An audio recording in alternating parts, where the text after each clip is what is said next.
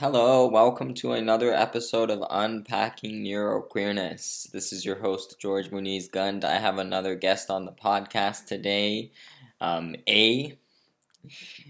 Hello. Hello, welcome. Um, Thank you.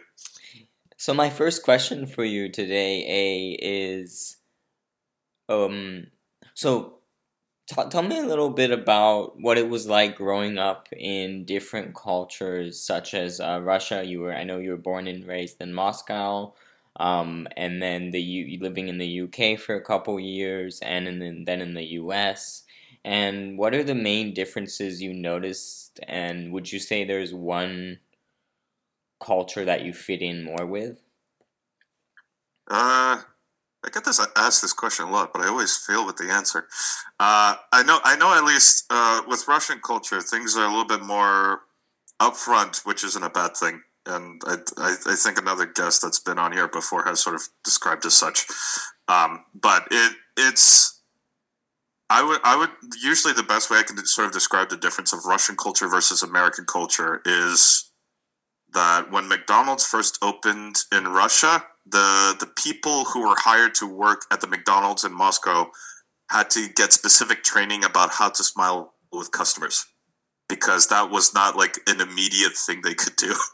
In comparison to us which is all very uh, smile customer friendly kind of stuff and it's not because russians don't care about you it's just we're we're not as small talkish as other cultures is the best way i could put it i guess we'll smile at you usually if we feel gen- genuinely happy about something talking with you. Yeah. Otherwise, it might just come off as rude, at least culture wise. Um, so yeah, so Russian culture, it's it's very friendly. If someone is stuck, everyone sort of pitches in and pulls them out. Like I've seen multiple mm-hmm. times where someone gets stuck on the metro, and then you see the whole car jump up and pull them in. Mm-hmm. Uh, is is the more stereotypical example I could come up with.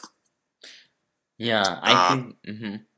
Continue. No, go ahead. No, go ahead. I was, um, I was just gonna say, uh, I can, I, I think I may, maybe like I would have an an easier time with the, like I, I get the whole part about like not, the not like trying to smile thing too because I see that it is the the very like because for me I don't mind that if like but I, I know that a lot of people here like there there's this culture around uh, the the expectation around people smiling. So like i've noticed that when you go to restaurants and stuff um that here i think even compared to like places i've been to in western europe it's i've noticed this that there's a um in the us there is like this this expectancy around like oh always having to smile and then if you don't smile like you're seen as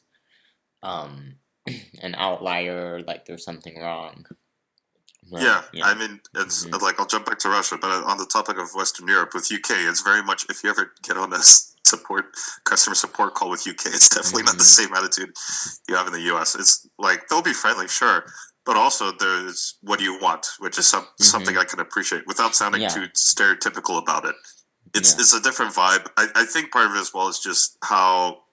Don't get me wrong, UK is very capitalist, but uh, how deeply I guess capitalist and consumerist the US is. Yeah. It's all about like trying to get the consumers and the customers, and that sort of creates this different, I guess, social connotation of you, you, you always have to smile at everybody to get what you want, which which I sort of get. At the same time, seems extremely uh, tiresome. Uh, but yeah, I mean, it's yeah with Russia, it's it's while there's a lot of stuff where you don't have to engage with stuff, it's not all always the best. There's sort of with Russia, there's sort of a silent connotation, and I mean, I, th- this also applies with anyone that's queer in Russia, which is that anything that isn't of the typical normal range in terms of behavior, in terms of orientation, in terms of personality, it's not as readily apparent in public, Like Mm. you, not not to say there there isn't a wide range of like, oh, there's someone nuts over in the alley over there. Stay away from there. That like that's a different thing. It's specifically like, as most people know, in Russia, it's extremely homophobic. Like there's a whole culture of basically them going like, oh yeah, pe- people who are gay are pedophiles and they like to go into the zoo and uh, wait, what's the swearing policy here? Oh, you can swear. Oh, okay, and they like to go into the zoo and fuck the animals. Like that that Mhm. that that has been a legitimate thing that's been said on the news program. Wow. Not not by the news anchors themselves, just like something that has appeared in the news program, like when they're interviewing people and asking what what is your take on them. Um, And the same way as well, people who are, I guess, neurodivergent. There are definitely Mm-hmm. neurodivergent people in Russia. It's just if you ever end up on, I I guess the best way is describe like too neurotip, uh, too neurodiverse in terms of like there's no way you're blending in. mm, You tend to not culturally and socially. I, I think it, it's harder to be like integrated into the society there and accepted. I mean, there's a whole I forget that number of the orphanage, but there's a specific orphanage that a lot of parents who have like kids with like heavy on the spectrum, mhm. uh, among other things, as well as like very uh, severe Down syndrome. It is severe in the sense of like it's uh, it, it, you can it's more easily distinguishable between them and someone who's neurotypical. Like they they get sent to that orphanage and given up by the parents. Like they're Mm, there there is a li- it's and that that's an extreme end that's not Mhm. that's not the normal but that extreme does exist in russia as it does in other countries I see. Wow. Yeah. Um. uh, uh, you, you learn how to blend it I see. And that that kind of leads into my next question. Do you feel like you le- you used to mask your traits and if so, what did mask masking usually look or feel like to you? i still mask i can't i Yeah. can't turn it off I mean, yeah, I mask too. I I feel that um I know that it it seems like I feel like maybe some people don't I mean, I think I mask less than I did perhaps than I did or I'm just more aware of it, but I do notice that it is kind of um automatic. It is like very automatic for me. It's because I've I've gotten so used to doing it and I'm sure it's probably the same way for you um, that it's just kind of happens automatically like when i'm going into a situation um, yeah. and- yeah i mean it's like and to be clear the, getting therapy psychotherapy whatever to help with these issues is not a bad thing whatsoever it's a, like it, it, it definitely helps like regardless of your background it helps mhm, I think though it, I got very drilled into intensive therapy of learning how to blend in with people that I just I don't know if internalized is the right word, but something along those lines. It's base it's Yeah. basically almost unless I reveal it or I slip a little bit, almost nobody can tell I'm usually neurodiverse. mm, Um, and I that's, that sounds cocky, but yeah, like it's in in like a public setting. Um, uh, if they're passing by quick conversations, they usually can't tell. Like the Yeah. the it's like I I basically learned, and it's part of the reason why I'm like in I was I live in New York City, and I subways help, but uh. I just learned how to blend in and just seem neurotypical. Like it, it's it's really hard for me to act to actually turn off masking unless I'm more comfortable with someone, because then like I, it's an automatic thing. I can't really control it. I've been asked the same thing by therapists of like, why can't you turn it off? I'm like, yeah, that's not a thing. it's not a thing yeah it's it's very, it's very much outside of my control. Unfortunately, yeah it's just been drilled into me. It just Mhm. is automatic yeah especially like as, as you've said like living in like living in different countries you have to learn like okay these people these people this people i have to automatically just uh, turn it to something else hmm yeah which is uh unfortunate that's um not to say i'm not true to myself it's Mhm. more that like i certain behaviors of mine the masking is just like i'm i yeah i hold back Yeah, no, I feel the same way as well, and uh, it makes me curious sometimes. Like,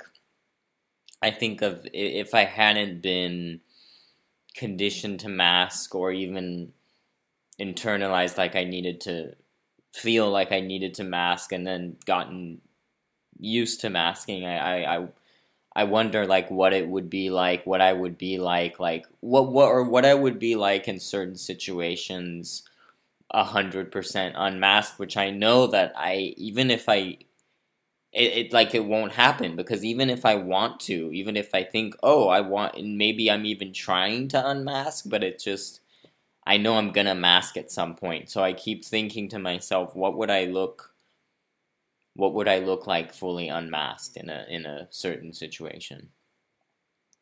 Yeah, I mean, it's sort of the same for me. Like, there's no way I'm ever to be 100% fully unmasked. Yeah. Like, if you want to see me unmasked, I guess it's basically if I'm in sensory overload and I'm in my room with the mm. lights off or whatever. Yeah. Uh, and that's when no one's uh, mm-hmm. observing me, which I guess is sort of like quantum mechanics. It's just I'm I'm both states unless you observe me. Yeah.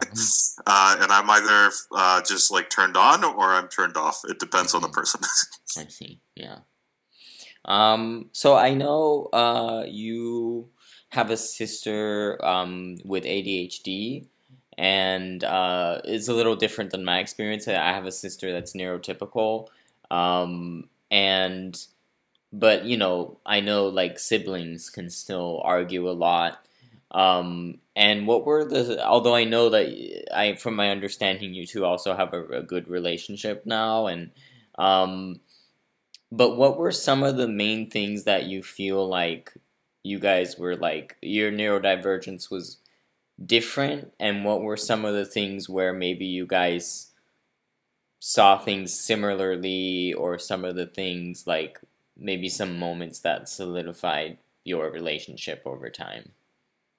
Yeah, I mean, like, uh, I, I have ADHD too, so on that front, mm-hmm. we both can. Uh, yeah, that's true. Yeah, uh, mm-hmm. uh, sympathize where we're mm-hmm. both like, we can't sit still, we can't mm-hmm. focus, we can't fucking do anything.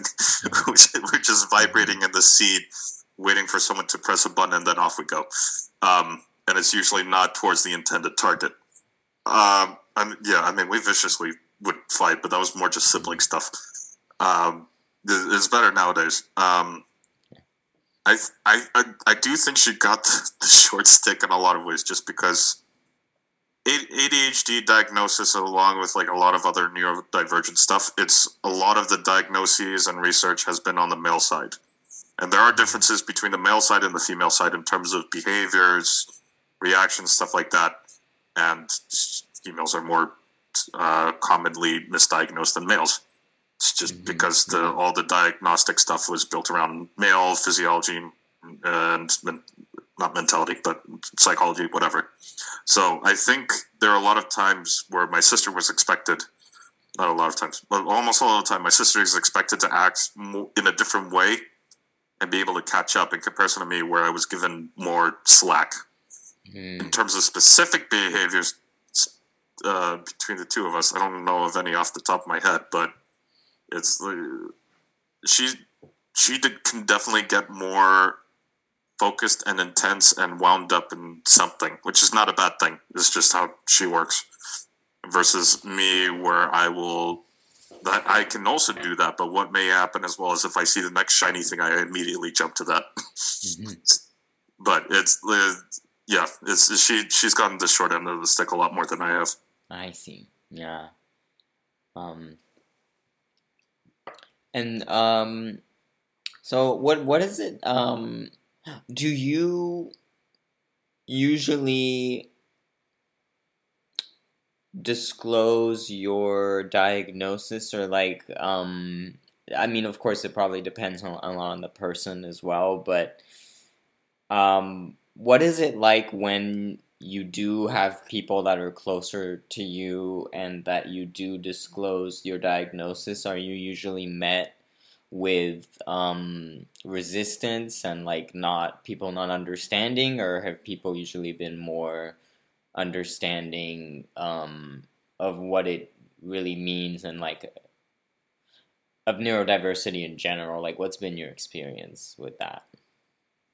Thankfully, people I've disclosed it to, they've been fine with it. I mean, the caveat I also will say is I when I meet people, I don't usually disclose up front I'm mm-hmm. on the spectrum. I'll disclose I'm, I have ADHD. I have no problem with that. Mm-hmm. I mean, it's the same with workplaces. Any workplace I've been in, I'll disclose, hey, I have ADHD. And that's usually just because up front, like, hey, I'm not going to be as productive immediately Mhm. or as consistently as my coworkers. So just just some leeway is needed, but I will get the Mhm. stuff you want done. Mhm. and depending on the day, I'll get I'll get a lot done. Yeah. Uh, but I don't usually disclose the fact that I'm on the spectrum until much later. Until like they they act, they know me well enough that they aren't viewing it through some kind of lens of oh you're this or that. Because there have been people like throughout my life of like I they find out I'm on the spectrum and I, in me. Unfortunately, the amount of times I've gone, oh, you're Rain Man. Mm. I'm like, fuck no. Yeah. I wish I, on some level, I wish I was Mhm. Rain Man. Those skills look useful. Yeah. I wish, I wish I was that super powered brain. No, I'm just, I'm just stuck. Mhm. um, but yeah, it's usually my policy has been like, if someone finds out, I don't usually have a problem with it. It's, it's usually more like open secret kind of policy. Like if they find out, okay, but I will not disclose it up front when I'm first getting to know someone. Once I know them a little bit, then they'll find out, like maybe by me. But if they find out earlier than that, oh well. Yeah. What are some of the things that, like, in in the experiences of of people that find out without you telling them, or like before you tell them? What what would you say are some of the things that kind of maybe give it away to them, or that they become curious about? Uh, I mean, I, I definitely don't as actively socially engage with everybody as others do. Mhm. like if you engage with me, sure, I'll I'll respond. I'll answer questions. I'm not as initiative, go getterish in terms of like, oh, how was your day? Like I'll try to do the courtesy stuff, Mhm. but uh, the that, that's the bad thing I always feel about it. Something I try to work on is Mhm. just I have a conversation with somebody. Usually it's them asking me questions. Mhm. and I try I try to reciprocate like how about you how are you who are you Mhm. and whatever but yeah. it's uh, give it it comes and goes depending on the day but uh, Yeah. I lost track of the question already Oh, it was uh yeah, it was just about um like people's oh what people what kind of stuff people usually notice, but I think that does make sense like Right.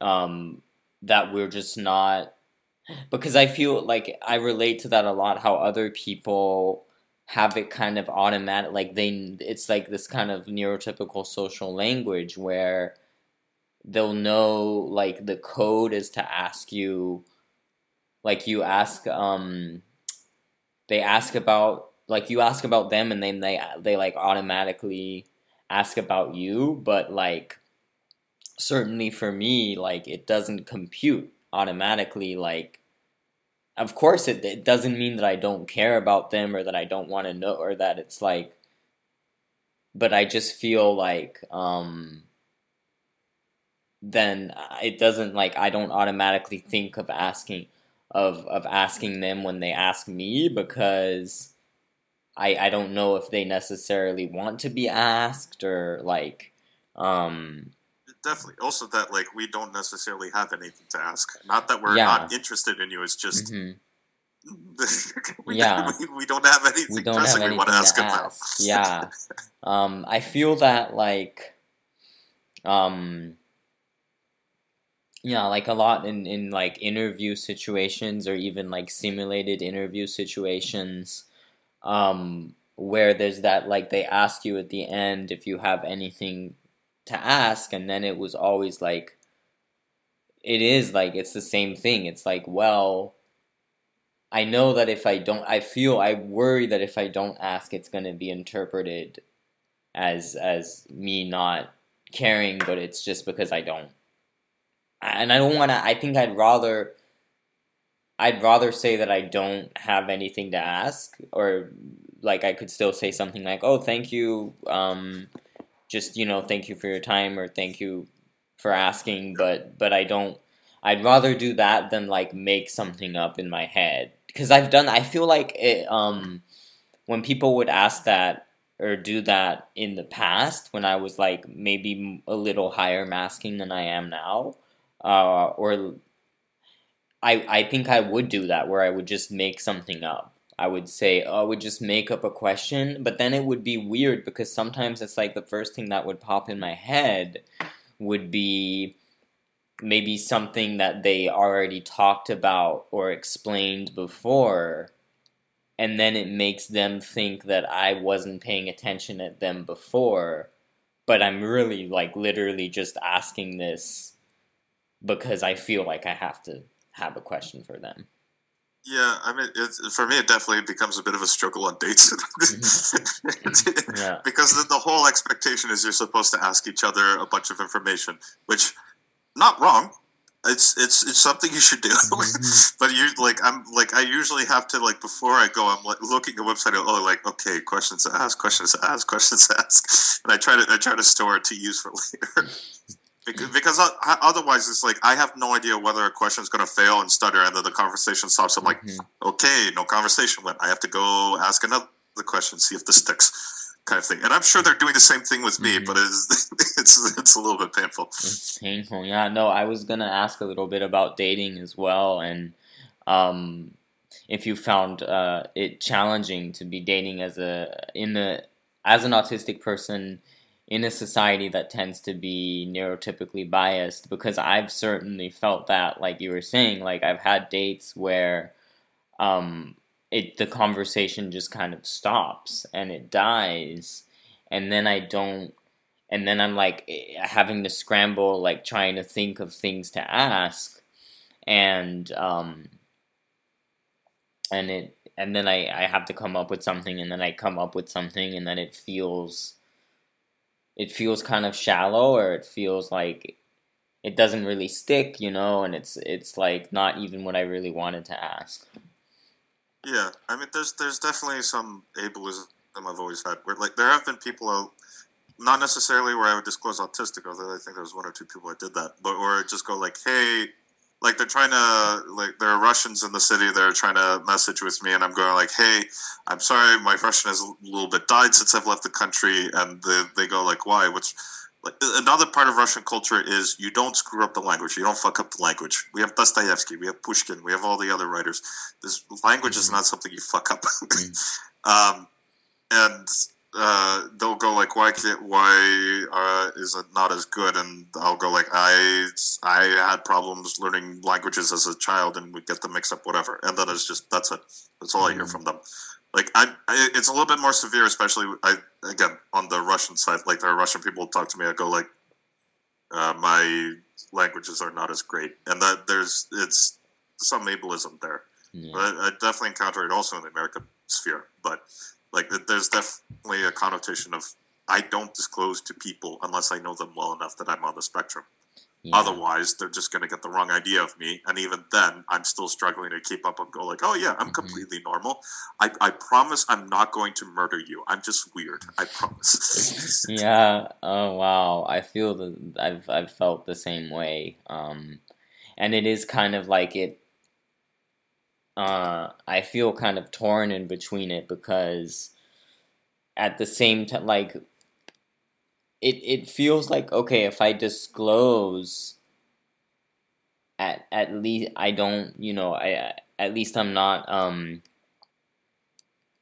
maybe sometimes I feel like I'm uh like maybe they're not as confused but then they're still like they can be ableist and they can just have a certain idea of what being autistic means and and then they can maybe like not talk to me or they're, they're gonna like they're still gonna it feels like they're gonna think of me differently or they're gonna like it's gonna taint their view or it's gonna taint the date.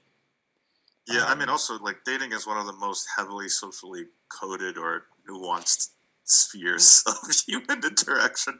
Rest yeah. of stuff we, we, I could get away with. Yeah, I like I because a lot of it is also like the both parties assume I'm not going to understand the other person, so let me just try to make some effort. With dating, it's very like especially with dating apps, it's pretty much if there's one thing that's off about the person and I don't want to talk to them, I'm done. I swipe away. End of conversation and especially for someone who is like the ADHD, I'm very open up front with them, and I'll go like, "Yeah, sorry, I, I like I try to keep up with messages, but then I get distracted." Uh, but it's it's one of those things where like unless you know the rules of the game, you're, you're heavily disadvantaged. Like you don't have all the cards you need. Mm. and you're just at a complete disadvantage of like, hey, you seem cool, and they go like, you're weird. I'm like, what the fuck did I do? Yeah. Mm. Do you notice like uh have you dated in like all three places, Russia, UK and US or mostly like No, no, I didn't Mhm. really date until I came to the U.S. Yeah. And even Mhm. then, it wasn't until after I graduated. So Mm-hmm. it wasn't until I was at least 2022. I see. It's the- Mhm. unli- uh, At least until I was 22 that I Mhm. started dating. And, and I, I think actually my first date was during the pandemic. Mm. Oh, what was Yeah. that like? It was just like the first the first physical date I've ever been on was like on the, in a park with someone. I think, and that was the, like that was the first date I've ever been on. hmm Like I, I didn't I did not have much dating experience or anything like that. I was don't have usually a lot either, yeah. Some other shit. hmm Yeah. Um yeah, I I hadn't done a lot of dating. I mean, just a few. I think it was a couple like 2 or 3 years ago that I really started going on dates. Um and it was mostly through the apps and then and so I had a couple weird date, you know, there was one date that I uh like I disclosed pretty early on, but I think the person just didn't um they were still like basically speaking neurotypical language with me, which is like okay because they're not unless, you know, unless they experience it, they they they're not going to understand what what the the like how how to not be like so how to not speak such neurotypical language but it feels like they would still get um like off put when I wouldn't know what to say and I think besides from that there might have just not been a, a big connection anyways. Um and uh, there was another situation um, where I, I I think I didn't I ended up not disclosing, but um, but we were we ended up not like we we had actually set up to go on a date and everything, and I don't know if it was like if it was ableism, if it was the way I communicated, or, or if it was maybe just they were feeling insecure, they were they were nervous or something but they ended up ghosting. Uh, I didn't. I ended up actually not going because I think I, I had messaged to confirm them. I but I knew they were gonna they were ghosting at that point, so it was like at least I didn't go to the restaurant. Um, yeah, yeah. But that's happened a couple times, and then it happened. Um, I went on this other date, and it was the opposite. Like I didn't disclose but then I, I remember walking away from that date thinking i don't know like thinking i could have disclosed but like in retrospect as we've discussed i feel like it probably it might have just not it's still it maybe it would have just been a different kind of weird or like i don't know if it would have unless the person had a lot of understanding about about neurodiversity it probably wouldn't have mattered but i remember that was a date um that was awkward because it was one of it was that date that i kept um that the conversation kept dropping a lot and Yeah. i was very nervous trying to like get it back on track um, yeah, no, th- that's definitely happened. It's just like, I think in my mind, I usually refer to it as like social cue cards. Like I'm mhm. just running out of questions to ask. yeah no absolutely yeah absolutely um i have uh another question that kind of came up for me um it's around uh tv shows uh the or tv shows that like to say that they or they try to represent autism but they do a, a pretty poor job at it because they like the good doctor. like the good doctor exactly because they, they, they, they do everything wrong. They they don't cast an autistic actor. They don't cast autistic they don't hire autistic writers or creators. They have no actual insight um and uh like inside perspective on it and then they also they apparently the good doctor consulted with autism speaks which Uh, Uh, or or uh, the great choice. Great not choice. a great choice, and the same thing with atypical. Yeah. Um, and so I was wondering, like, if you've seen, have you seen both of those shows, or just the Good Doc? Have you seen any of the What was Uh, the second show you mentioned? uh, atypical? It's a, oh, uh, I haven't watched Atypical. Yeah. Um, I don't. Uh, re- part Mhm. of part of it is like it's sometimes painful for me to watch stuff like yeah, that. Yeah, it is. I understand. It's- it- in terms of representation, Mhm. but also it's just it's the same way it's hard for me to watch The Office. I can't I Mhm. can't watch The Office properly because if I past a certain point, it's just all the stuff that's been drilled into me in terms of socially wrong actions or things to do. That alarm bell is constantly ringing throughout Mm. the whole show I'm watching. I'm just like, this is not this is not fun or relaxing for me. yeah. Um, it's, it's, it's- Mhm. especially with the what is, I forget the character's name, but Steve Carell's character in The Oh, Office. um, um, oh, uh, darn it, Michael. Michael. Yeah. Yeah. Uh, but I mean, I've watched The Good Doctor. hmm Uh, yeah, I mean, it's it's pretty typical. it's, I- uh, it's the the you try to you try to talk to them. They give you riddles, uh, like some kind of fucking genie or Jim. Uh, it's yeah, it's like I, I don't expect much from them Yeah. usually. Like the, it's it's all of it. It's all usually of like the. It's not always. I will. I will give Hollywood and some of the shows some credit. I can't think of any off the top of my head, but I will give them some credit. Not all of them are bad, but then like a lot of them are like, oh, this, these neurotypical people are helping these uh, this person I know. With uh, issues go through the world and set up stuff. I'm like, eh, be- yeah, we. It's not that we don't need help, but this is bullshit. Yeah, it's bullshit. it's and that's and yeah. that's the main way that uh, a lot of people get informed Mm-hmm. about the like the conditions and backgrounds and mhm. neurodiverse neurodiversity is like through the shows and they go like oh that's I mean Rain Man Rain Man is one of one of the biggest fucking examples of this. Everyone thinks you throw a bunch of paper clips in front of us. Oh there's a 54 there. Yeah. it's just it's it's something that a lot of people use as a cue of like oh this is what this is but it's not accurate.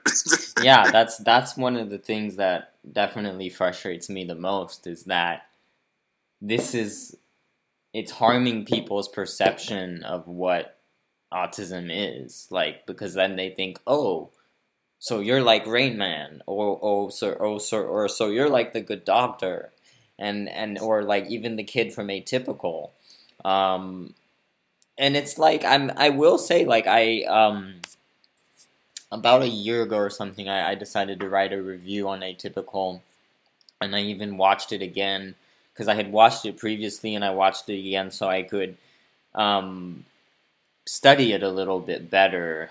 And I there were things that that I would applaud that they got like they did a scene um, like a sensory overload scene um, and then they were doing like the the stimming. There's like a, actually the opening scene where he's stimming because of sensory overload at his school, and then he has like a meltdown on the bus. And there was like, I feel like it did it. Like there were some things about the internal experience, and I think it did try to show more like what was happening inside for him instead of for what's being viewed by everyone else. But there were still a lot of moments that were like very problematic um and that the representation just wasn't really right it was very it was very stereotypical um and it was very much so like you know like the fam like all the neurotypicals are like helping him be more neurotypical essentially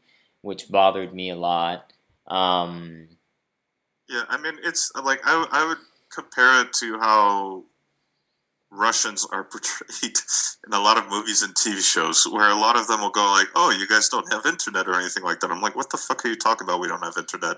We're the ones that hacked your election. What do you mean we don't have any?" but it is also just like one of the worst Russian accents I've ever heard in in in a movie was the first Avengers movie where Natasha Mhm. Romanoff is tied up on the chair and she's supposedly speaking Russian. I'm like, Mm. that is terrible. But it's uh, it, like it's that kind of thing. It's just there's no representation, and Yeah. it, it, I and it might be similar to like uh, there's a whole thing about Russian representation in movies over time, depending on social context of the like the relationship between U.S. and Russia in the period of whether they were enemies or Russians were allies only if they defected, and like over specific like periods of time. Like I, there might be something similar with like people on the spectrum in terms of, like there's usually someone that's not not to the extent of like R- Russia because that's that's a whole political thing, but uh, in the sense of like they're trying to go like, oh, uh, we're trying to help these people, or uh, you have fucking autism speaks who goes like, oh, uh, they're dead. They, they don't exist anymore. it's just that narrative. Yeah, yeah. I did learn that. Um, I think the the actor in Atypical or the producers, I'm not sure. They they had been consulting with Autism Speaks, and I'm like, why? I'm. My, just... my company actually, um, without giving too many details of where I, I work, so I work for a finance company, mm-hmm. but it's I work as a software developer. Um, they they actually had some kind of like hackathon with some other finance companies, and it was sponsored by Autism Speaks. Oh my god! And I said, I, I and it was, it was supposed to be autism awareness, mm-hmm. and it's like autism month. Month is like oh, it's the um, uh, in support of it, we're partnering with Autism Speaks with along with a few others for a hackathon kind of thing. And I sent them an email. I'm like, along with the link to the Autism Speaks Wikipedia page, like, hey, you do know that they consider people who are become autistic as like they are dead. The the person they were no longer exists, right? And that is this eugenic sort of thing. And then mm-hmm. they took a look at me like, okay, we're not partnering with them again. I'm like, it took you this fucking long, that long for someone yeah. to send an someone email to, to send you an email. and and make that distinction. Like I'm I'm bottom of the totem pole here. How the fuck am I the one to tell you guys no, don't work with them? Yeah. They don't have the best interests in mind. But Yeah. I mean, also like it's, it's uh, I forget who the the chairman used to be part of. It, it was like GE or Ford or something Mhm. like that. They have a lot of corporate connections, so obviously Autism Mhm. Speaks has a huge like marketing presence and Yeah. stuff like that. So, but so I get that, but still, why the fuck was it me that had to point out, hey, these, Yeah. these people are not are not are not in support of people who are autistic. They want to get rid of us. yeah, exactly. And it's that's why I was like so it's mind-boggling that like people that want to make a show that that about like representing a community wouldn't I mean, I think it just speaks to like the the mentality they they like maybe just the and it's sort, of, it's sort of like also the this, that what was it? There was that stupid people with disabilities dating show. oh love on the spectrum was that Oh it yeah, yeah, yeah. And it's it, like I saw, um, I forget the name of the the like podcast clip I saw from. Uh, it's it's funny. I need to find it later. Um, it's about like one of them is I think one of them is autistic, and he mm-hmm. he made a comment that I really like. Is basically is people keep asking us about oh have you seen this show, and we go. No, that show isn't for us. It's for you people, so Yeah. you can feel good about yourselves. It's not for us. We don't need that. no, yeah. Oh wow, yeah. Because the the editing, I remember like I've never watched it. I have no desire to watch yeah, it. I just, it's not. I don't I've recommend it. like, I've, I, yeah, yeah, it's just for the neurotypical people, Mm-mm. so they can feel yeah, good about it is. Yeah, it's not for anyone that's neurodiverse. We don't give a fuck. no. yeah, because I've had people recommend that one to me. Also, I'm just like, I've had people ask me about it. I'm like, I don't know. I don't watch it. I don't Yeah. want to watch it. no, yeah. Um, gosh, yeah. Uh, what I was just a little. I'm I'm curious about. Uh, like if you have more more thoughts on on on the good doctor because the good doctor i actually um when i first started watching it like i think the very beginning the in the very very beginning i liked it because but i didn't i was still i hadn't realized all the problems with it and the the thing i i liked was that um it seemed like oh because they were showing like um they were showing like his his skills instead of like portraying it didn't have like the um, the tragic like oh my god like this person is a tragedy and it's like showing I liked how it was like there were moments that the like his coworkers doubted him and then he would like he was always he was right about what needed to be done with the, the procedure and whatever and like so I felt like oh like I liked that. And then but then it became problematic because I started realizing not only that it was like giving him it was it was fitting him into a, a, stereotype and he was keeping that stereotype and then it leads people to believe that all of us have those kind of like savant skills or whatever like um well, that's that's the biggest tragedy I think about the media representation. It's like mm-hmm. Rain Man, good doctor, whatever. Mm-hmm. And then why I say like I wish I had those skills. That's an extremely, extremely small number number of people on the spectrum where they have these like superpowers. Yeah. Of mm-hmm. like the specialized skills are they extremely good at. I'm like, I wish I had that. That'd be fun. Yeah, no, me too. Like, but it's it's yeah. not the case for a mm-hmm. majority of us. That is yeah. that's an ex- extreme. Uh, uh, oh fuck, what's the word? It's, it's an extreme end. It's an mm-hmm. extreme end of the spectrum. And again, the key word is spectrum. Yeah. I think a lot of people outside mm-hmm. don't always remember, which is basically mm-hmm. it's a spectrum. The whole fucking point is that there's a bunch of us with different situations. Yeah, we're not the same. We're Thus the, the phrase spectrum. Mm-hmm. yeah. Uh, yeah. But yeah, I mean, I I liked the Good Doctor a bit at the beginning, mostly just because also it was one of those shows I'm like, yeah, why not? I'll watch it. Mm-hmm. So I, I, I mean, also I like the I forget the actor's name, but the the guy who was uh, Toby in West Wing. Oh. Um, he played like the, the hospital director or something. I can't remember his I like name either, but um, I think I, I know I know what you're talking about. Yeah. Yeah, if his name was Toby, I forget. It's been a while. Um, but I mean, it doesn't help as well with like what is it nowadays that the, the meme came out of it of the the the good doctor crying in front of like some just emotionless guy questioning his abilities, and the guy is having a breakdown, and that just became a new meme format. Oh, really? I don't think I saw that. No. If you type the Good Doctor meme, you will you will okay. find it. yeah. Wow. And is I, I found out because of that as well that the Good Doctor is actually based, I think, on a a Korean a, show. I was about to say, yeah, the South Korean show. Mm-hmm. Like it was originally that, and the guy in the meme was the one that helped bring it over to the states and oh. adapt it for the states. And it's still, I'm looking, I'm like, Jesus fucking Christ! Yeah. but, like it, it's like whatever goodwill the good doctor had maybe built up. I think it sort of died when it just like yeah. Uh, it became a meme of like this person is struggling really hard to, to mm-hmm. whatever earn yeah. their position in this ranking that everyone's already mm-hmm. judging them, and then they're just diminished, and they're like, "I'm trying fucking hard, man." yeah, no, it's um, I noticed that they don't give him any personality. Like it's all like he's he's made to just be this bundle of traits and i remember like he has this certain like his speech like they don't like he's always got the same voice and it's like they make it they portray him they portray him like he's really um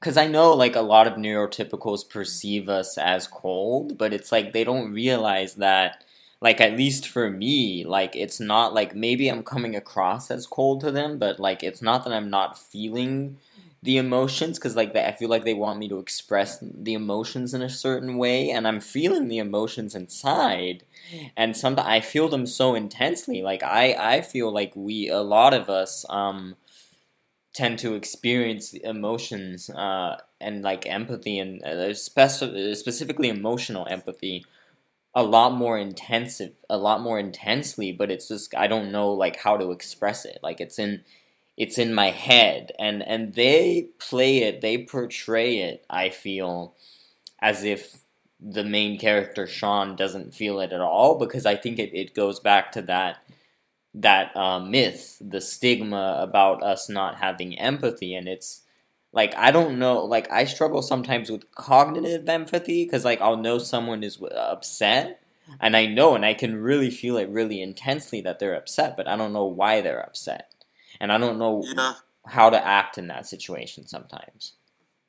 Yeah, I mean, also the issue is like um, they, they expect our whole personality to revolve around the fact we're on the spectrum or something like that. Yeah, exactly. No. You like the whole like. Have you not heard the people who have? I don't know why I'm making this comparison, uh, but people who've lost limbs, mm-hmm. they they when you talk to people like that, they're, they're going like, no, it's not my whole personality. It's just mm-hmm. something that happened to me or is a part of me, but it's not my personality. I'm not going around, oh, I don't have a leg. Mm-hmm. This is my personality. That's it. I'm like, no, fuck no. Mm-hmm. Yeah. that, that, no. Yeah. You don't do that. no. we, we actually have facets. We're not so yeah. focused on uh, the fact we're on spectrum that we don't focus on anything else. Yeah. That sort of dispels one of the major mm-hmm. stereotypes of people with who are autistic of mm-hmm. oh, they love trains. Okay, yeah, so they're not focusing on the fact they're autistic. There you go. Mm-hmm. yeah, it's like I noticed his his voice is always like um Oh, the the I am certain Exactly. Yeah, and it's like it I have not like I've never I haven't myself and I haven't met another autistic person that's like um I don't know like it not to say that maybe there aren't some but it just felt very very forced it felt very um like I, th- I, think part of it is that there's still a certain view of us as being a little bit robotic. Exactly. Because of the That's fact the, we don't outwardly display the emotions. Word, always. Robotic. And exactly. Like, to be to be clear, we are emotional. We are emotional. that that starts up, and it. I think as that's why a, we have meltdowns because we exactly. It's not.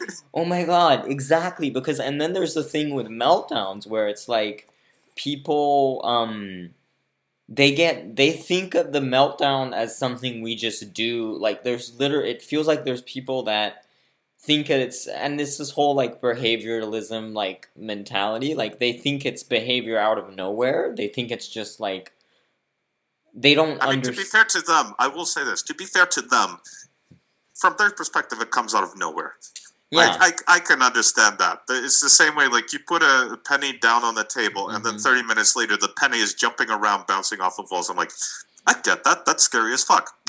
I get I it. I get it that. that it's scary, but it, yeah, it just feels like they don't. They don't try. Like it's like they don't. And not to say that it's everyone, because I think some people do. Um, but I feel like instead of like trying to, instead of their mind going like, "Oh, gee, why is this happening? Why why is you know why is the penny doing this or why why is he having this reaction?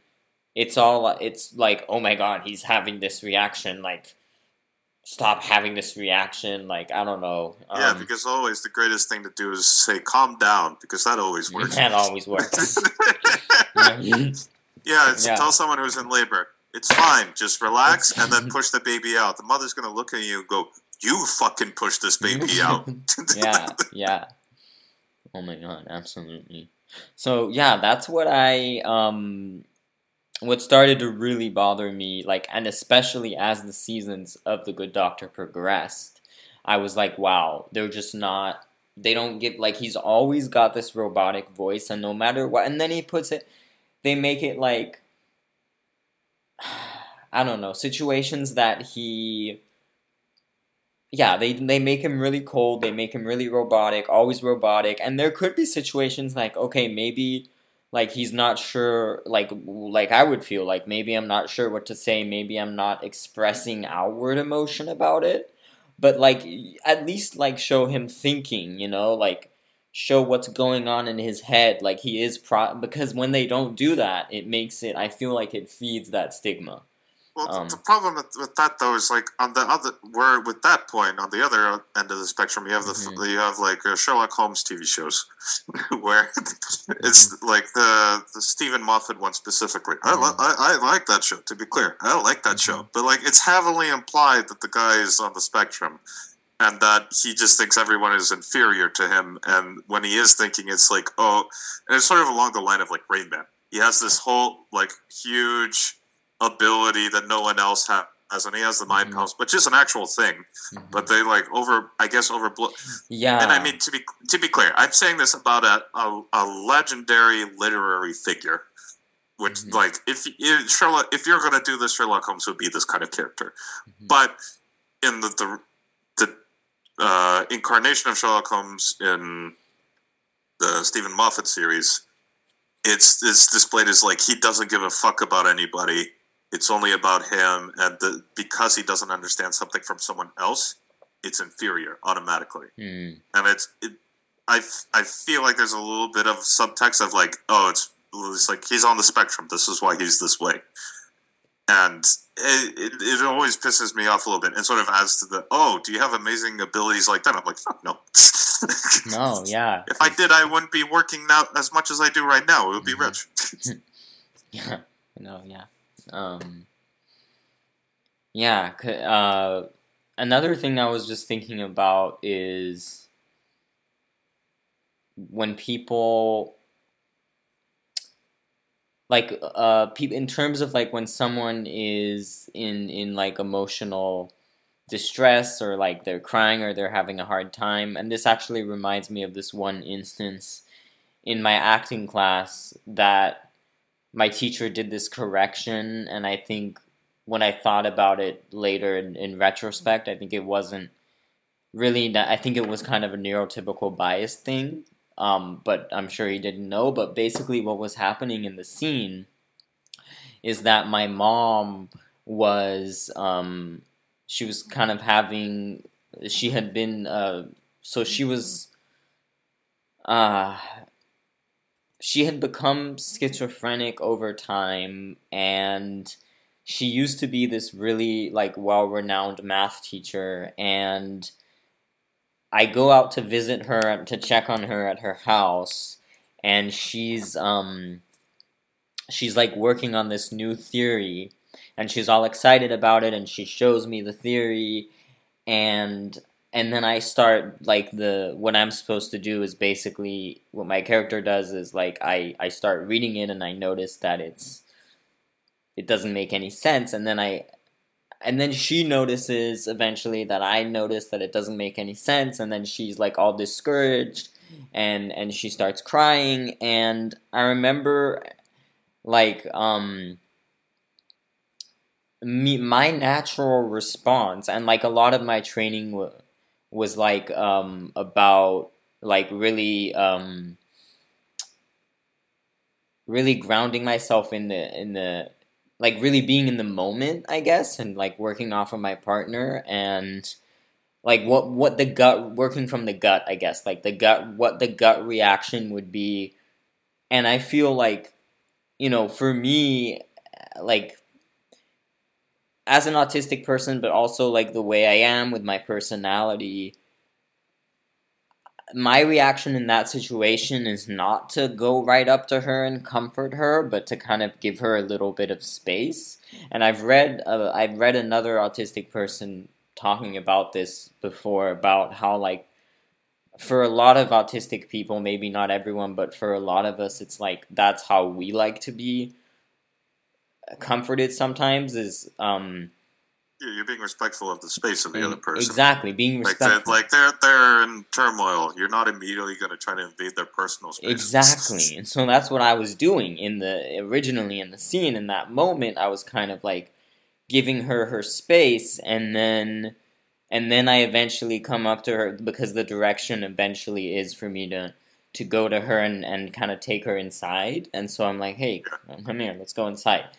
And um so my my my teacher um actually the very first time I did the scene he said that I did it too cold. Like when I came, he he was talking about when I came up to her, and I was like, "Hey, let's go inside," and I was feeling the emotion inside, like I was feeling bad for her, but but I wasn't like outwardly like, "Oh my god, let's go inside," you know. And I was just like, but I was like there, and I was like, "Okay, let's go inside." And he said something like it looked like I was talking to her like a dog or something. And I was like, no. I laughed. That's how like I laughed when he said that. Because I was like I mean, that's not it. Like, I was, I was.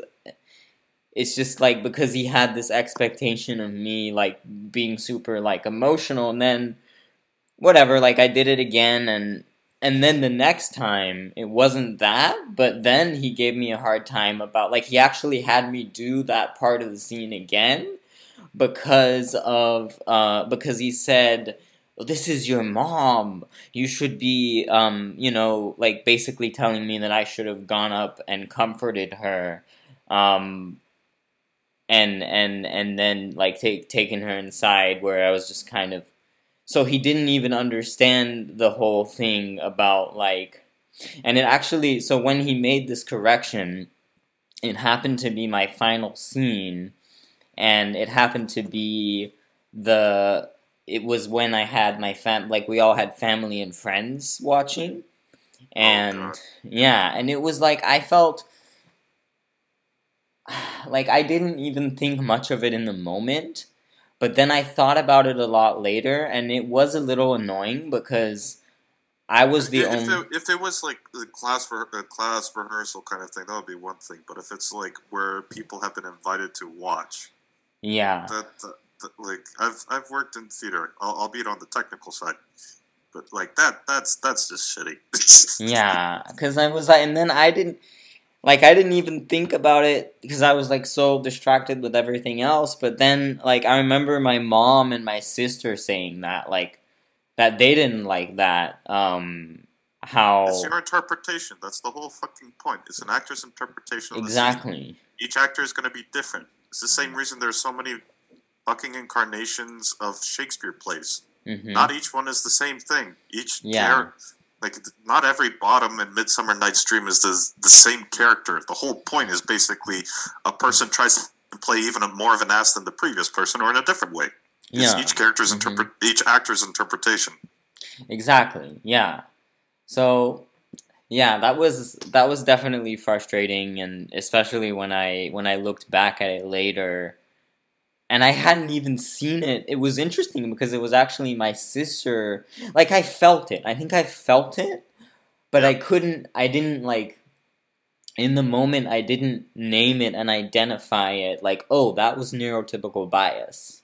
Um, but I remember just feeling weird, like weird, like because it even felt a little bit forced. Like when I did it again, and he said that was better, but it was like okay, it felt a little more forced to me. Like it felt like I was masking. But anyways, my sister actually brought it up. It's interesting because my sister is neurotypical, but like she was actually she noticed that and she was like, "Well, it would be interesting like um if if if he thought about like how an autistic person would react in that situation or even just someone that's not necessarily autistic, but that doesn't have that same kind of um, communication style.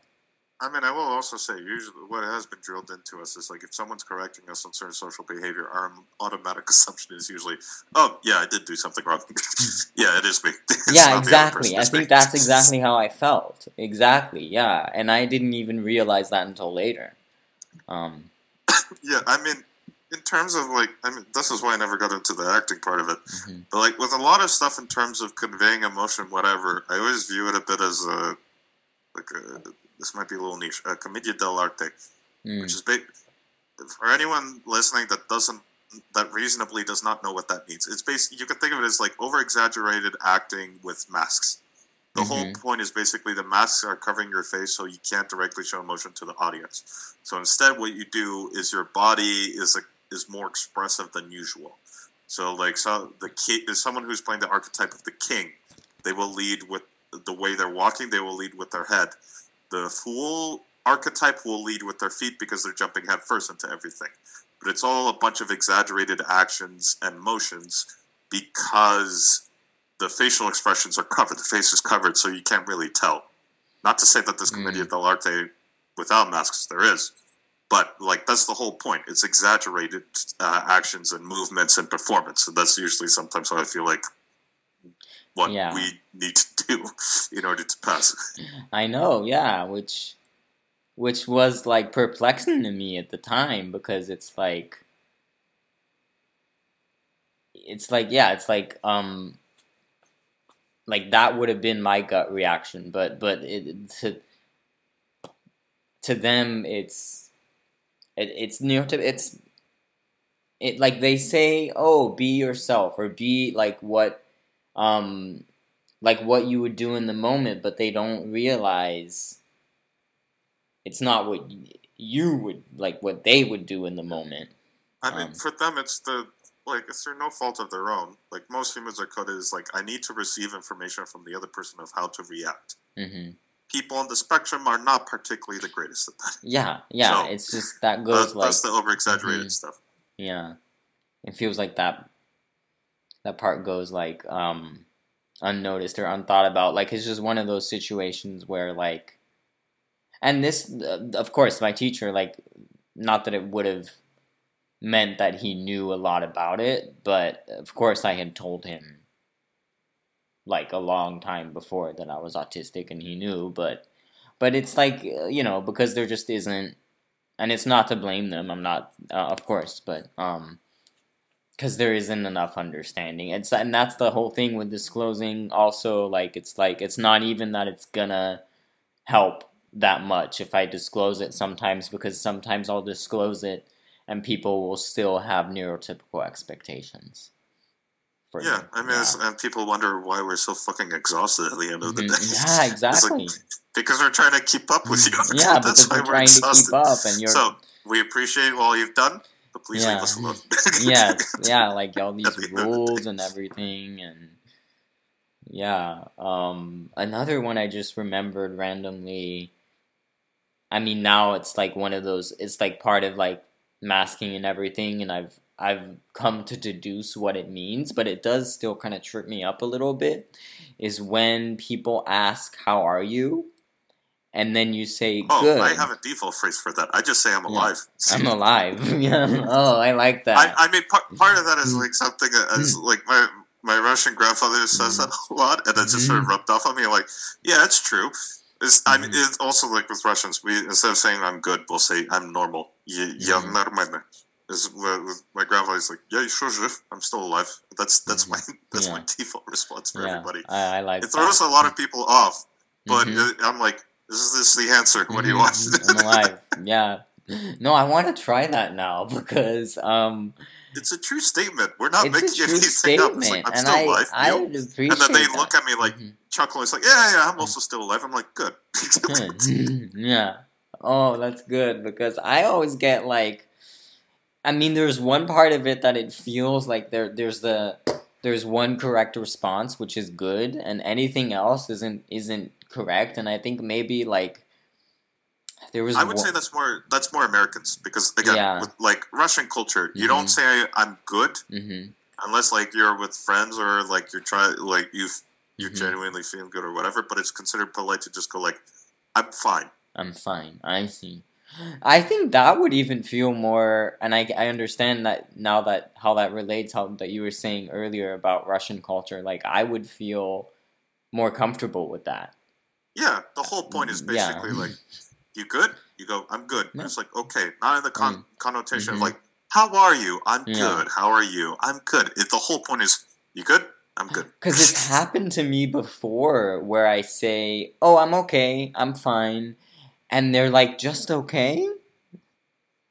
And then Yeah, that's why I just say I'm still alive. I'm I, still I do have people that go like, "You're Yeah. just alive." I'm like, "I'm alive." It's a true statement. alive. Yeah, I could be. I could be So, dead. like there are people who still react to it, but I'm like, Mhm. that's that's my default response. Yeah. Default response. Yeah, because I've always felt it.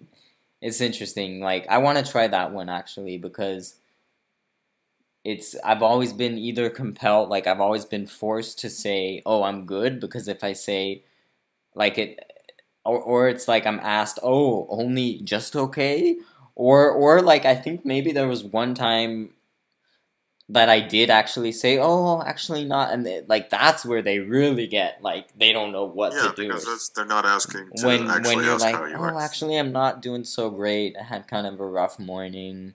Kind of had a, a fight with my sister. I, I have the Mhm. fallback of if they question, I go like, "I'm Russian. This is what we do," and then they Mhm. leave it alone. It's the same way that unhealthily. Mhm. But it's like people go like, "How can you drink so much?" Like, because I, I I guess I have a large alcohol tolerance. I just go like. Oh, I'm Russian, and then they just Yeah, drop it. It's like a magical phrase, and it's like, okay, that's good enough for us. I'm like, good. Oh, I see. Yeah, uh, yeah. Because then there's uh, there's that like the initial "I'm good," and, or the initial like "How are you?" question that they ask, and then what I've experienced also is when they ask it again, they ask it like a second time. And it used to really trip me and Maybe it's like a US thing too, but like it, it has happened to me specifically here. Um, where where they ask I'm how are you I say I'm good uh, how are you and they say good and then and then like uh and then they ask again at some point how are you? And then I'm like them running out of stuff to say. it's them That's running out of stuff. and then I've also been told that sometimes it's like uh they want you to like say something about your day or about like or yeah like they want they feel like there needs to be more or like they want to take the conversation somewhere whereas like for me it would be a lot easier and I've read about others saying this too like if they if they say something like oh I did so and so or I like so and so and then sometimes there'll be something that I can pick up and relate to but then sometimes they're like it's like they, they, they ask and it's happened to me several times where I just don't get that cue when they say Yeah. When they say it the second time and I'll actually say good the second time. And it every time every time I notice some kind of like confusion like it, it throws them a little bit. They're like because they were Yeah, I mean, expecting It's, yeah. it's a way of them making small talk or just Mhm. start keeping a conversation going because Yeah. usually like social protocol will be ask how are you?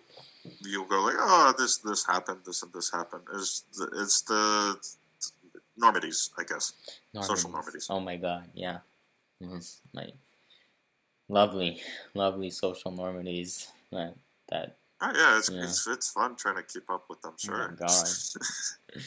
Yeah.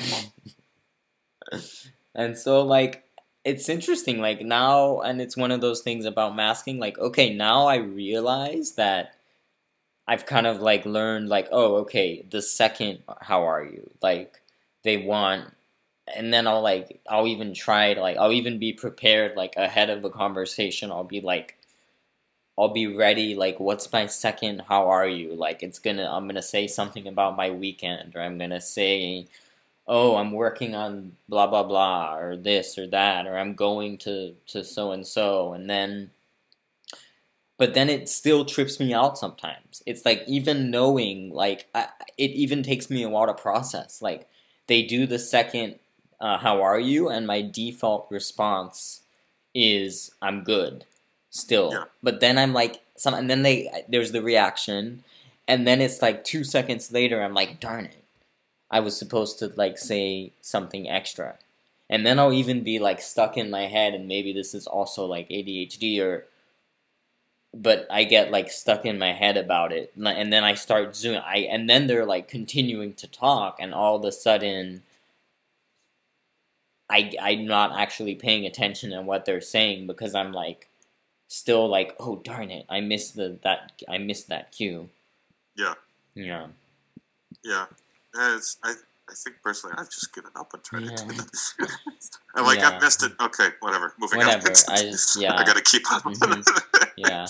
Um, another thing, how do you approach the sit- situations when it's like, um, because I think I've experienced a little ableism with this, like with Ubers, like when I I w- taking an Uber and then getting a driver that like really wants to chat. Because I used to, there was one point that I had like my sis because you could see like uber like you the customer would get an uber rating as well and i think mine at one point was like four i think there was actually one point that mine was like 4.3 or something and i'm almost positive it's because i don't usually like to to engage in conversation um and it's nothing like it's not that i don't care about the person or that I don't respect them, but it's just a lot of times I'm not I don't have the social energy and I don't know what to say. And then my sister even noticed one time, "Oh, you're like 4.3 like and then she said, "Oh, it's probably because you don't talk." And then I'm like, "Yeah," and like and that bugs me too cuz I'm like cuz I had a feeling it was probably because of that because I have um I do remember like getting Ubers like um and then having them be really chat and being like really trying to engage in conversation and then like I'm just not really feeling the convert like I'm not socializing that much and there's like they feel like it's awkward silence and then they internalize it and they project it. They think that it's something with them. Or I feel um I don't know if this is a thing and maybe if there's a difference like culturally with, with Russia because I've, I've certainly because I've, I've lived in Brazil for a while as well and I've noticed a cultural difference with like um, Uber or taxi situations in the US and in Brazil. Whereas in the US, it is very much uh, like a thing where they, it feels like they're a little bit um, nosier. Like they ask you things, like I've had several times, uh, and my mom has even commented on this too. Like she doesn't like it either. Like, and um, how they'll they'll ask you like, "Oh, what are you doing for dinner tonight?" or "What are you doing later today?" or "What what was your what did you do this morning?" or something like it just feels. I don't know if it is like if it's a neurotypical if neurotypicals are just more comfortable like with that or if it's more it feels like more cultural with the US too because in Brazil it's that doesn't happen very much with people asking. Yeah, I, I would say it's I, I would say it's I think it's less neurotypical. I think it's part of the thing like the cabs and Ubers in the U.S. rely heavily on tips. Yeah, and it's so just I, yeah. I think a lot of the times they're like, oh, if I make conversation with them and I have a really good conversation, then I'm going to get a good tip. So I think mm-hmm. I think mm-hmm. that's part of the culture at play there because it's like this, this like I've also had people like try to in capsule start conversations with me and I'll reply and then mm-hmm. joke along and smile, but then I'll look out the window and they'll usually leave me alone. Mm-hmm. Um, but it's I, I think the difference is the fact is like it is very much that the, it's you is very heavily incentivized. You need to get five stars as a driver, yeah. otherwise you get less mm-hmm. ride requests directed to you. Yeah. And part of that is people will go like, "Oh, four stars because he mm-hmm. wasn't as chatty and didn't, I didn't have a good mm-hmm. conversation with him," mm-hmm. and uh, the it's drivers reacting to that, so they they try to start up the conversations. Yeah, which is just so funny because like I've even talked to, and I understand that of course like. It's, it's also they're stuck in a cab. I can't blame them. They're, yeah, I get it too, but it's like, um, it's funny because like, and my mom has said the same thing. Like for me and for her, we would tip better. It's funny, like we even I I even thought about like hypothetical scenarios, like well, like if I were being like sometimes I think of saying just reaching over nicely and being like, hey man, I'll actually tip you better if you yeah. don't try to ask me all these questions. Um, yeah, yeah, yeah. Uh, but I mean, I get it because culturally, it's like what they feel like the like most people expect um, is to have a conversation. But it's interesting because like in it's still a little nuanced. Like I feel like there's maybe I don't know if this is the real case, but it feels like there's perhaps a little more neurotypical bias in the US in the sense of like in Brazil they'll chat and like they're it's like it's not like they don't like to chat because I feel like they also do that in Brazil, but it's different. Because in Brazil, it's like they'll chat, but they don't ask you personal stuff like what are you doing later today um, i feel like that yeah, well, I, I think part of it is just the consumerism part it's like mm-hmm. in the us it's very heavily i mean mad men is i think epitome mm-hmm. of this it's just it's very heavily about being charismatic and a lot of people higher up in american organizations very charismatic and very talkative and i mean like a lot of mm-hmm. like very famous hustlers i guess like they're very charismatic and talkative, and that's sort of viewed as a epitome, I guess, of success. Yeah, that makes so, sense. I see. I think that's a characteristic in, mm-hmm. in the mm-hmm. U in the West, at least, that's linked with oh, if I'm charismatic and I can have conversations with people, that means I'm successful. Mm-hmm. Yeah, which is just it's so biased, and it's I feel like that. I mean, it's it's just another thing that's unfortunate because um, it just feeds neurotypical bias. It feeds, um, I guess, it feeds that stigma or a little bit of ableism of like, oh, this person isn't like social enough or charismatic enough. Because um, I feel like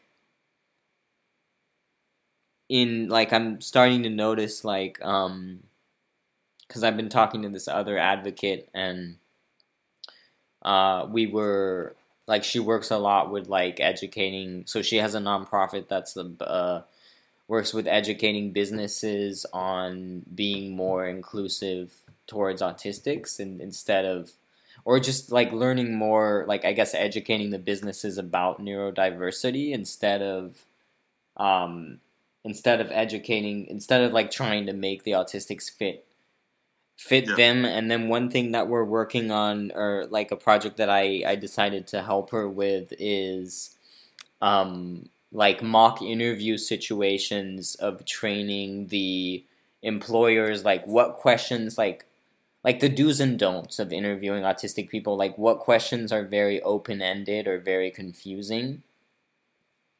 Um and I feel, and then just like with, I mean, because there there's some things like um, how do you prioritize tasks or how do you stay organized, which feels very vague, and um, but then there's also things like uh because i think all these questions there's like a right answer but then i feel like there's also like a lot of that kind of small talk that goes on or like tell me something about like they want you to say something about your personal life and um, yeah, because they're they're trying to gauge at the same time whether you have the skills of whether culturally you fit into the company. Exactly. Which means a lot of coworkers like to small talk and stuff like that. It's one of the things they try to engage, which is not always the greatest. Yeah, uh, which, it, it also depends per company culture. Because it feels like, in a lot of cases, it feels like they're, and I've even seen someone say it specifically like this that it feels like they're um, they're trying to weed out socially awkward people, but they don't realize that you're we essentially weeding out autistic people, and there's no reason, or a lot of autistic people, and there's no reason to do that. But it, like you said, it's all a cultural bias. You know, like they yeah, I mean, I will. I will say there are definitely people who like they're awkward, but it's in a different kind of awkward. Like mm-hmm. even I wouldn't want to work with, like mm-hmm. that because it, there there are nuances to this. It's not like mm-hmm. everyone that's awkward is going to be someone who's neurodiverse. Some of them is just like you're you're weird. I don't know how else to mm-hmm. put it. You're just weird. Versus I'm not going to talk as much, but if mm-hmm. you but I will try to fit in as much as I can. Yeah. And I I think there's not as much nuance on that in mm-hmm. company interviews where they're yeah. distinguishing between this person is weird and regardless of the background of whoever mm-hmm. is trying to talk with this person i don't think they want to talk to them versus oh this conversation is not necessarily their thing small talk is not their thing like if you talk with them they'll they'll talk mm-hmm. with you could like answer your questions converse whatever but it's not their strong point yeah and i feel like yeah, it does. It's it's um, unfortunately there's a lot of emphasis on it sometimes on on the yeah. yeah. Um, I mean, it's also HR. Like these are the same people. To be mm-hmm. clear, it, it people who work in HR don't have it easy.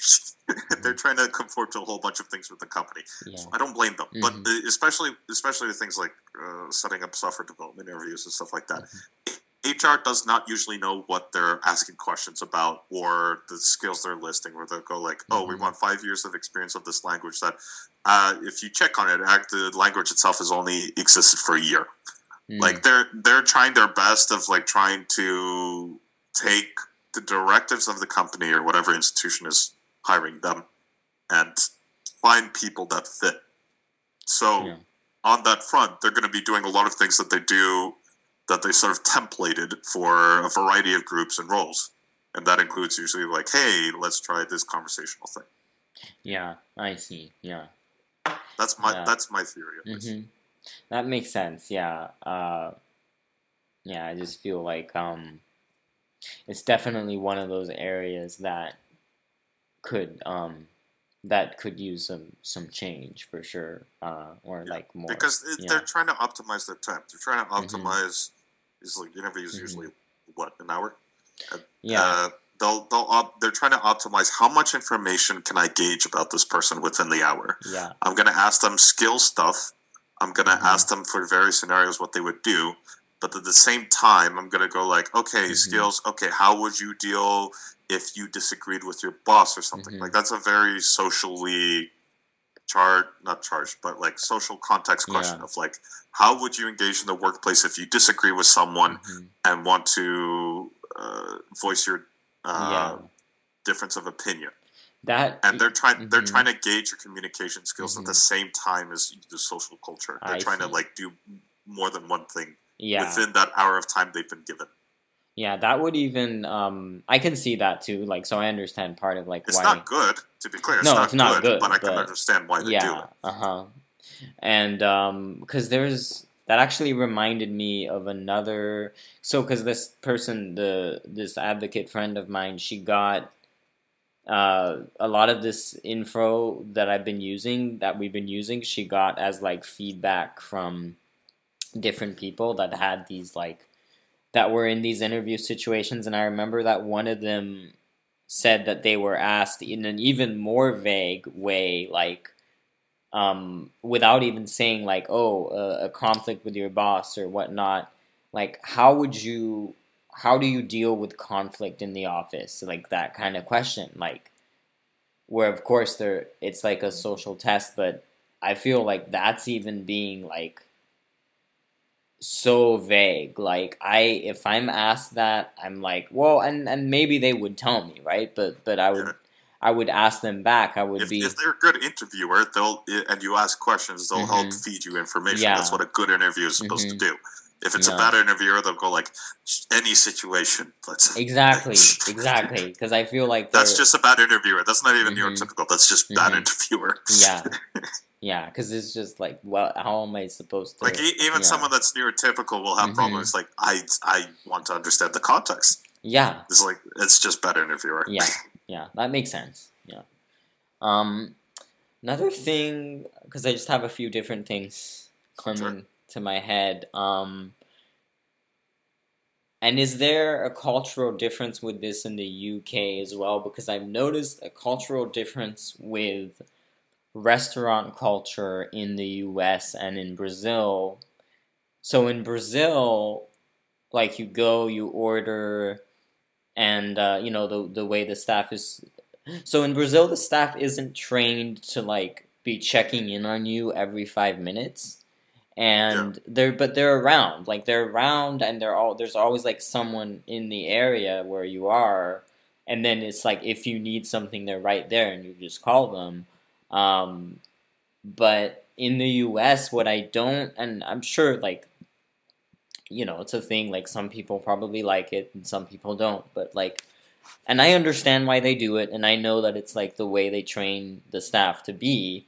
Um, but I, I, I've always noticed uh, that here in the U.S., they're always like they're checking in with you every two or three minutes, and it's like, and it's always like, "How are you?" And it's that classic "How are you?" question that throws me off every time, especially like I mean, it already throws me off when I'm just like in a normal conversation setting, like starting a conversation. But it throws me off even more when I'm like, I have.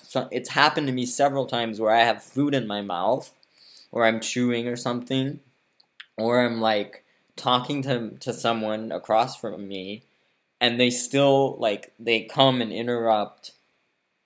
And and it's like, how are? Not only is it like, wait, wait, like I'm I, I lose track like the ADHD part of me loses track of the whole conversation I was having and then I get frustrated because I'm like but where was I with this conversation I really want to continue this conversation so there's that part of me that gets kind of like thrown off but then there's also the part of me um, sensory wise that I get kind of overwhelmed like because I feel like particularly like when I'm going to a restaurant and when I'm eating, um, even if I'm eating with someone else, I feel like there's this kind of invisible sensory bubble that builds around me. Um, and it's like I'm in my space and like I'm eating and I'm like I think I become even more aware of my personal space or even more sensitive to like stimuli. And of course it can be worse on a on a day that I'm like more tired and everything, but there's also like and I try to not and I feel like I do you know, I, I never get upset. I always like, you know, ground myself and I, I know I, I don't I don't get upset at the person because I understand this is what they're being told to do. But it's it always throws me off too, and it makes me it, it does make me like I have to calm myself down because I do get a little irritated when I'm like in my sensory space and I'm eating, and then like they just came and they're coming again, and like, how is everything all right? How are you doing? And and it's like, wait, okay, like first it's that shock of like okay let me like like process this and like uh, redirect like it feels like it's a little slower for me too to like pay attention to the person. But then i'm also kind of like i feel like eh, particularly if i'm chewing or something i feel a little and kind of shy also. I'm a little more closed off in my sensory space. So i guess um have you noticed this as well with like the and and particularly in your case with like comparing the Russia like Russia and the UK with restaurants in the US where in the US there is that culture where they're told the servers are told to be a lot more on top of you and have you experienced that with like the sensory uh, aspect of yeah. it as well? I mean, I think the UK is a little bit similar to US, but again, I think the thing is the tipping culture. Mm-hmm. Because again, depending on how the customer views the waiter, it will change how they're tipped. Mm, Though yeah. theoretically you should pay them because the restaurant industry is bullshit. Yeah. But like, like the question for you is like in Brazil, mm-hmm. how heavy is the tipping culture? It's not heavy because uh, it's um, there yeah. you go. Like it's they're not as depend. Like the reason they, I think they keep showing up is because they want to make a good impression on mm-hmm. you. If mm-hmm. they make a good impression on you, you'll leave a good tip. Yeah, yeah, that makes sense. And it's it's it's the quota. It's like it's what mm-hmm. the manager is also telling the waiters to yeah. go do because mm-hmm. also, like again, the the customer is king is the philosophy in the U.S. Like the whole point is basically they should feel waited on.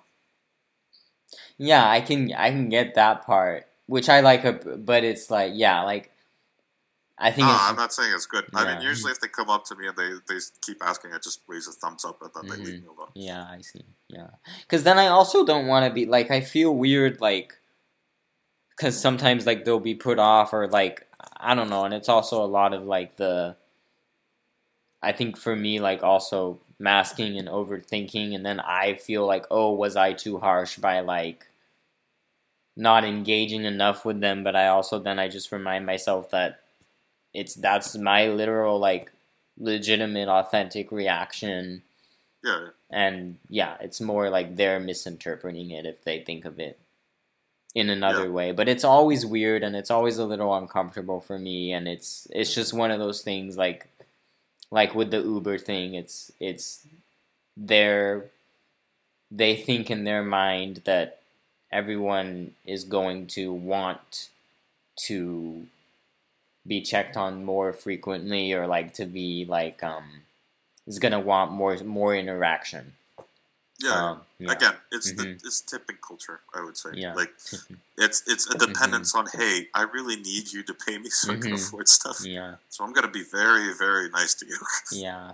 Which and then sometimes I don't know. Have you ever like? Because this is something that I I think about sometimes, but I also don't want it to be taken the wrong way, or I don't want it to be viewed as too harsh. But like with the servers too, like sometimes I think about just bringing it up with them very nicely and like, hey, I understand, you know, like you you want to like you're trying your best and everything, and you want me to be comfortable, but like for me, I prefer a little more space. Um, because then I guess it just kind of like in my in my I'm thinking like that my like the goal would be so they they're like so it comes across to them as hey, like I'll I'll I'll still tip you really well. I personally prefer more space, but then I always I don't think I've ever done that really. And like Yeah. maybe because I don't know It's if they'll understand, like if they'll take it the wrong Yeah, way. I, so yeah, I I, I try not to do that just because like there's no good like social segue with that. Yeah. I just it I'm would just feel like if they come visit, I'm just like I'm yeah. good. I thanks. think the Uh, thumbs up is a alone. good. I like that. Um, I like that approach. Uh, Like they, they Yeah. get the information they need of like, Mhm. yep, I'm fine with the meal, thank you very much, yeah. and then they'll uh, go with the rest of their tables. Yeah, no, that makes sense. Yeah. Um Yeah, so uh I think there's one more thing that I wanted to ask you. Uh I know we're at an hour and a, half now and uh no worries. um I wanted to ask what are some of the the ways like some of the things that like friends and family do that make you that's kind of like that makes you feel good like as an accommodation like based on their like especially people that do have a lot of understand like have been that have known you for a long time and do have more understanding in terms of like sensory sensitivities and like etc and whatnot what are some of the things you say that you would say that people do to accommodate you but like without even without you even having to ask that some things that you like really appreciate that uh, from people I mean, it's like I'm able to be left alone, and everyone's Mhm. like, okay, that's fine. It's Yeah. no big deal. hmm He's like, where do you go? You went in another room. Oh, okay. yeah It's like it's very like there are other people who are like, are we not doing something right? It's like, no, he just wants to hmm sit by himself. yeah Um, and then also like if they try to talk with me and then I answer and then that's it, they're like, okay, that's it. hmm Like they, they don't feel Mhm. like I don't want to talk with them or anything. It's just Yeah. like I, I, I just want to. yeah I don't feel a great need to socialize at this moment. yeah that's great you like can ask the- me questions if you want. I'm just Mhm. not necessarily going to follow up with my own questions. Yeah. Yeah, that's um, certainly something that I also appreciate a lot is when it the person is like not reacting in a way that makes me feel bad or like makes me think like oh okay they don't get it or like they they think I'm being harsh to them um, when they just understand and they're just like oh okay yeah like like they get it like that definitely because then that makes me feel more comfortable like with them like okay i don't have to mask around this person um, because if the person has some kind of like i do something like my face doesn't match my expression or i don't have anything else to say or whatever and they they take it in the wrong way or they're thrown off or they comment on it then i'm gonna feel like I have to mask around this person. And uh, also around like support needs, like like sensitive, like for me with like sensitivity to like sounds and lights. If the person asks me without me asking, like, is it too bright? Is the sound? Is this too loud?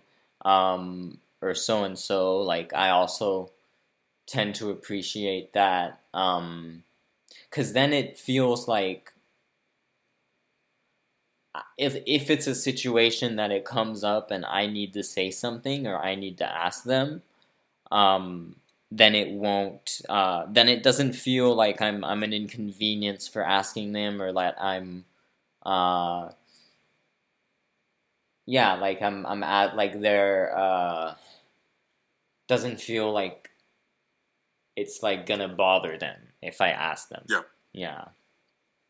So that that definitely I would say for me is a, is a big one. Um, well, uh, I think those are all the the questions that I have for today. Um, I just wanted to say thanks again for for coming on. Uh, this was Yeah. this was really great. Um, Yeah, thank you for having me. yeah, of course. And maybe we could do like in, in the future at some point we could do another episode. Uh, I'll pick like a specific topic and and if you're up to it, maybe at some point we could do another one. Sure, why not? Cool. Yeah. Um, awesome. Well, have uh, well, thank you everyone for listening. Uh, I hope you enjoyed this episode. I'll see you next time. Um, and uh, yeah, thanks again, Alex. Yep, no problem. Yeah. Thank you. Awesome.